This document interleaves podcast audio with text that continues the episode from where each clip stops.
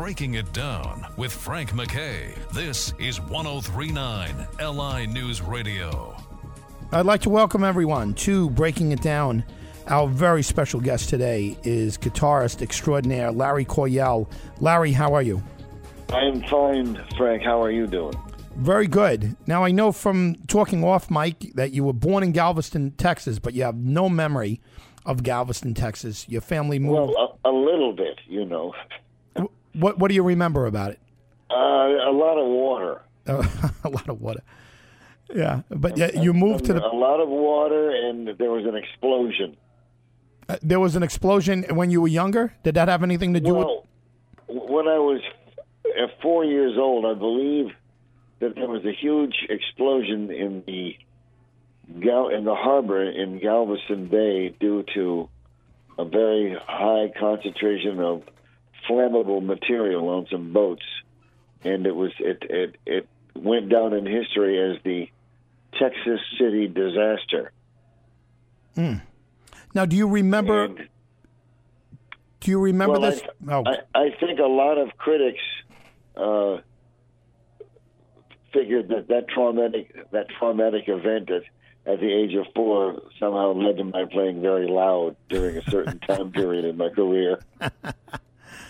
well, I mean, let's let's think about it. Do you remember the event at four years old, or do you remember it? You believe because people reminded you of it? Oh, I remember the sound. It was a huge explosion.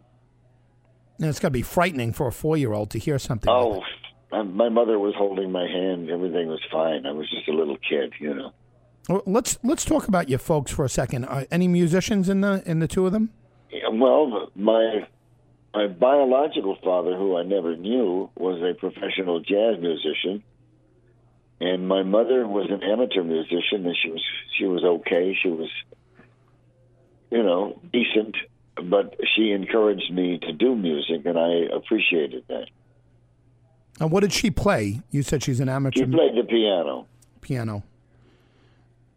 All right. Well, I was going to say you, you had some influences there. Do you do you believe uh, that um, that your nature, because of your your biological father, he played uh, played jazz. Do you believe he, uh, uh you know, that, that he passed those genes on to you, or you're more Absolutely. of a nurture? Absolutely.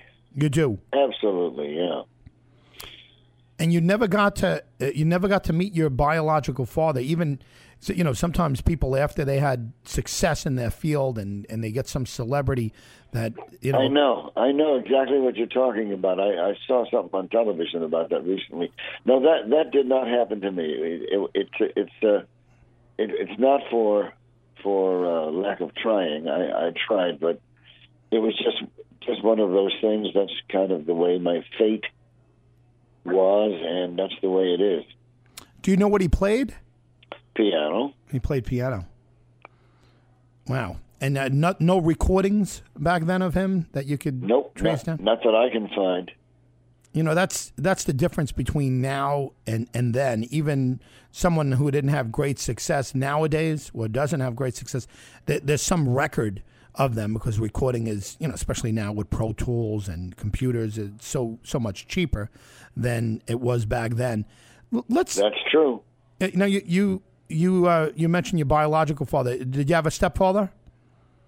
Yeah, he was great. And what did he do? He was a chemical engineer. I believe that his line of work was what what caused us to move to the Pacific Northwest. He ended up being an engineer at a plutonium factory. Mm. What kind of influence did the Pacific Northwest have on your musical endeavors? Uh, well, I, not very much. It, it, was pretty. It was way out in the boondocks, you know. Mm. And I mostly was exposed to country and western music, or as the Germans like to say, western and country. but uh, I did have a a jazz guitar teacher in that little town who was a very big influencing factor. What was his name? Well, his name was John LaChapelle. Did he record anything? No, he never did, but he, he spawned quite a few good students. See, that's that's fascinating too. And again, it's just the differences in time and and and the differences in technology. When was the first time you found yourself in a recording studio? Uh, it would have to be around 1960 when I was on the road with a band of Mexicans. Mm-hmm. And uh, there was a couple of gringos in the band, and one of them was Mike Mandel, who later became a member of two of my bands in the 70s. Mike Mandel and myself and some Mexicans. Wait a minute. Was that the I can't remember now. Oh, there was only two Mexicans in that band, but they were good musicians. Um, and we we played rock and roll, you know. Yeah. We we were playing like just hard rock and roll. Uh, this this was based on uh, the popular music at the time, which was people like uh, you know Chuck Berry and uh, a lot of really corny pop stuff. But we were on the road and and we ran into some people uh, who who heard us in Phoenix, Arizona, and we went into the studio and recorded a couple of really uh, simple little pop tunes that the guy's wife had written. The guy was trying to, you know, help his wife get a career going, and that was the first time I was ever in a recording studio. If you're just joining us, this is Frank MacKay, and I have the pleasure of speaking to an absolute virtuoso on his instrument, and that instrument is guitar, Mr. Larry Coryell. And Larry, it's uh, it's you know it's amazing that you still play hours every day. It just uh, it it it blows me away. That has to show a lot of love for the instrument, and I know you said it's it's because you're concentrating on some classical, and we spoke off mic about you know about that that you're you're concentrating on playing some some things that you're not so comfortable with. What are you most comfortable with as a guitarist? Oh, I don't know. It's stuff that I know, stuff that uh, I've been playing over a long period of time. You know, standards and blues and and some of my originals, but I find that um, we have a tendency to play better when we're not comfortable. Hmm. When we're in a situation where p- people push us uh, beyond our normal our normal parameters of playing. Do you find yourself getting bored of your own material that you've been playing for years, and do you do you fiddle with it? Do you do different versions of them? Uh, I don't think so. I, I I like I like the stuff that I I like the stuff that I do. I have a certain set of compositions that I've were composed quite a while ago, but I continue going back to these pieces because because in my opinion they represent um, what I can do to, the way I do it better than um, other material. Did you know when you were doing these these rock sto- uh, songs, these standard rock songs, other than Chuck Berry, who's obviously the band leader at the time, and he was a guitarist, and you know at that time he always had a solo, but the other guitarist in the other band, did you know them by name? I, I, I imagine it was a whole. Yeah. Did yeah, you? I actually, I, I, am not aware. I was not aware of it at the time, but that's what musicians did. They really paid attention and became familiar with other musicians that they admired. For example, there was one recording artist that you may or may not remember. He's no longer with us. He died in a plane crash many years ago. The uh, he was uh, in the from, the from the Nelson family in Hollywood, Ricky Nelson. Mm-hmm. And Ricky Nelson, the, some of the sessions that he did, he had a guitar player named James Burton, who was from Louisiana. And uh, he was never identified as the guy taking guitar solos on some of Ricky Nelson's uh, records. But I got wind of it through Mike Mandel, actually. He told me about uh, the name of the guitar player that was on playing these great solos on Ricky Nelson's records, and so I became very interested in that, and I found out what kind of strings he used and how he got that sound. And but after you know, once I heard jazz recordings of people like Wes Montgomery and Tal Farlow and Barney Kessel, the rock stuff just paled in in comparison. I was I was not I was not pursuing learning how to play rock and roll. Rock and roll, you don't need much of an education to play it. But when I heard jazz, it was like, wow, I think I'd better go out and get a book and study this stuff and learn it and get a teacher.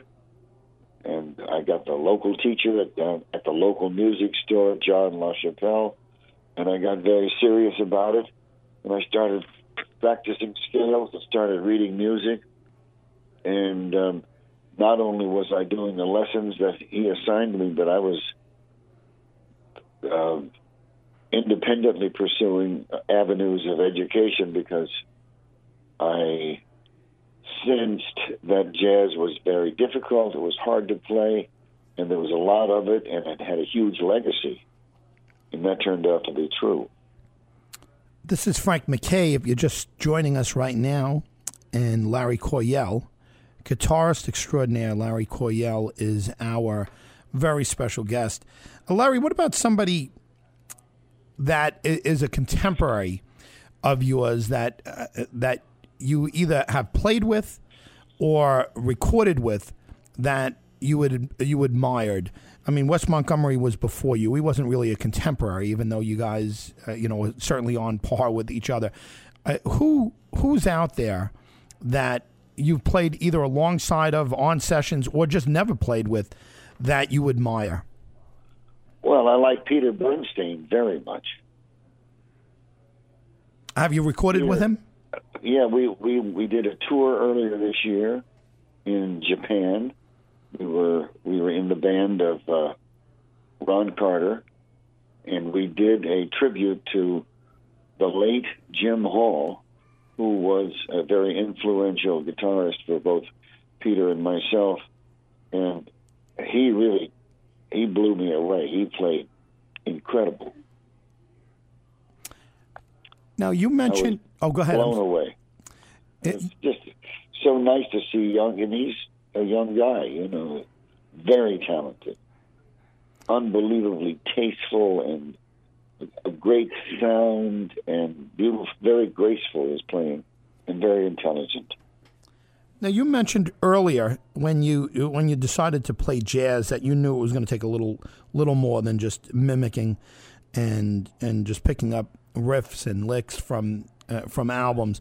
And you said I had to get a book and I had to get a teacher, and you had to, had to start working on scales. Is there a scale early on that that you learned that changed your style? Yeah, it was called the one plus two scale. It's, it's a kind of a complex diminished um, scale, and it was shown to me by a teacher that uh, was teaching me during the time I went to college in Seattle, Washington, and that really changed the direction of my pursuits in music because uh, it just gave me something that I hadn't been able to utilize before. Where did you come across it? Uh, did you did you hear someone playing it? You know, someone. No, he showed me that scale during the lessons. Oh, he did. Okay. Was, yeah, his name was Jerome Gray, and that scale, and and and slices of music that were similar to that. In other words, stuff where when somebody shows it to you, you say, "Oh, okay, where has this been all my life?" I, I've, I've got to see what I can do with this. And you also like to go out and try and observe or notice how other people who know that scale how they use it. That's that's a very very interesting part how other people use it. So we got to Arizona before, and that was your first recording session. What what materialized from that? Is, is there a, was it an album? Was it a demo? It was just, I think, a single. We called it a 45 single, and it never went anywhere. It had nothing. You know, I started recording right around the time I went to college in Seattle, Washington. I, and I recorded with kind of a lounge band, you know, the kind of band that used to play in uh, restaurants or bars or clubs um, where we would just play the hits of the day, not necessarily rock and roll hits, but st- stuff from Broadway, Anthony Newley, you know, or older tunes by by uh, I believe people like Cole Porter. I started started learning all these. I started learning the li- library of the Great American Songbook, which was. I remember we played Exodus back in 1964. We played Exodus because that was a popular hit. Uh, we would play that, and we played uh, a tune called "Call Me Irresponsible." We played a tune. Um, who can I turn to? And I discovered later on that the great Pat Martino made a recording of that. You, you, you just learn the Great American Songbook, and then as you get, as I got closer to the jazz community in Seattle, I started learning all the stuff that was considered just jazz stuff, like stuff by Coltrane and Miles Davis and Charlie Parker and Dizzy Gillespie, people like that, Ahmad Jamal. Um, Art Blakey, Lee Morgan, uh, uh, Diz, especially Dizzy. When Dizzy came through town with James Moody, I, I just couldn't believe how great it was. And Gary Burton came through town with Stan Getz. Hmm. And little did I know when I saw Gary Burton up there playing great music in the quartet of Stan Getz that uh, just two or three years later I'd be a member of his group. Wow. Yeah, I mean that's. I had no idea what was, that that was going to happen. Yeah, by, how- by 1967, I was on the cover of Downbeat magazine. I was in Gary Burton's group, and we were trying to to bring some more youthful musical elements to to jazz at that time, and, and that those endeavor those endeavors later on became defined as the jazz rock or fusion, and then I was off to the races. If you're just tuning in, this is Frank MacKay, and I have the pleasure of speaking with Larry Coryell, guitarist, songwriter Larry Coryell. Uh, Larry, uh, well, first of all, is, is, are there any remaining copies of that single that the, the woman put out in Arizona? I, I imagine that would be, I don't think so. yeah. I imagine that would be some collector's item. Some jazz fan would. I had a Fender Stratocaster at the time. Uh, I had bought it for 300 bucks at the local music store. And I really thought nothing of that guitar other than that it was just a nice guitar that was in tune, relatively easy to play. But I wanted a jazz box. And it's so ironic that if I had held on to that Fender Stratocaster that I had, Sunburst, I could have sold it today for twenty or thirty thousand dollars. Yeah. I mean, look what's happened with, with Les Pauls, with Gibson Les Pauls. I, you I know. You could have gotten them for if I knew if I could turn back the clock, and I mean, I could have bought uh, you know things that are going for twenty thousand dollars for five hundred dollars. I, I mean, you know, at one point. Yeah, we didn't we didn't know, man. I mean, how can you know when at least when you're unless you grow up in a family of like astute businessmen and you sit around the table and you listen to them talking about strategy of, of futures and options or or uh, ways of uh, preserving certain items that might be purchased and, and valued at a much higher price 30 or 40 years later, you just don't know. yeah, who? Yeah, I, that, just, I just came from like a normal middle class family. yeah, and they weren't thinking like that. You know, say join the club. Either was my parents. I always joked that my uh, to say that my father avoided wealth at all cost. Exactly. Yeah. So, Exactly. well, listen, we have a minute and a half in this segment. Do we have you for a second segment, Larry? If you're just tuning in, again, Frank MacKay and my special guest is Larry Coryell. In, in, a, in about a minute, uh, we're going to take a quick break. But before that break comes, where can people follow you? Do you, do you get involved with social media? What's your website? Um, yeah, my wife, bless her heart, uh, my wife Tracy has a beautiful website. It's called um, LarryCoryell.net, and you go to LarryCoryell.net, and uh, it's all the stuff I'm doing. It's it's up there. Are you are you in business for yourself? I mean, do you you release your own records? Not exactly. Um, no, I, I'm really not doing that at, at, at this stage because that requires a lot of non-musical activity. Yeah. It really is the business side, but um, let me put it this way: it, everything is working out just fine. I uh, That's that's good to know. you know, I, I would like to, I would like to do enough as a modest business person to fund projects that I like my wife to do, because she's a singer and she writes her own songs. She's not a jazz musician, but she does nice stuff, and uh, I support her.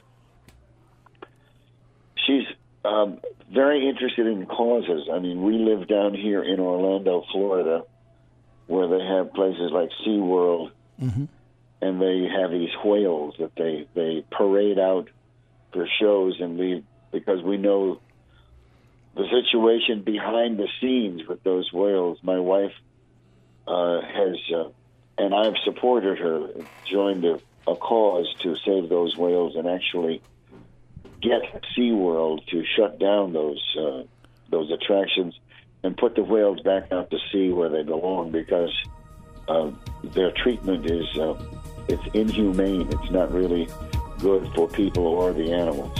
Well, l- listen, let's talk about this when we come back right after this break.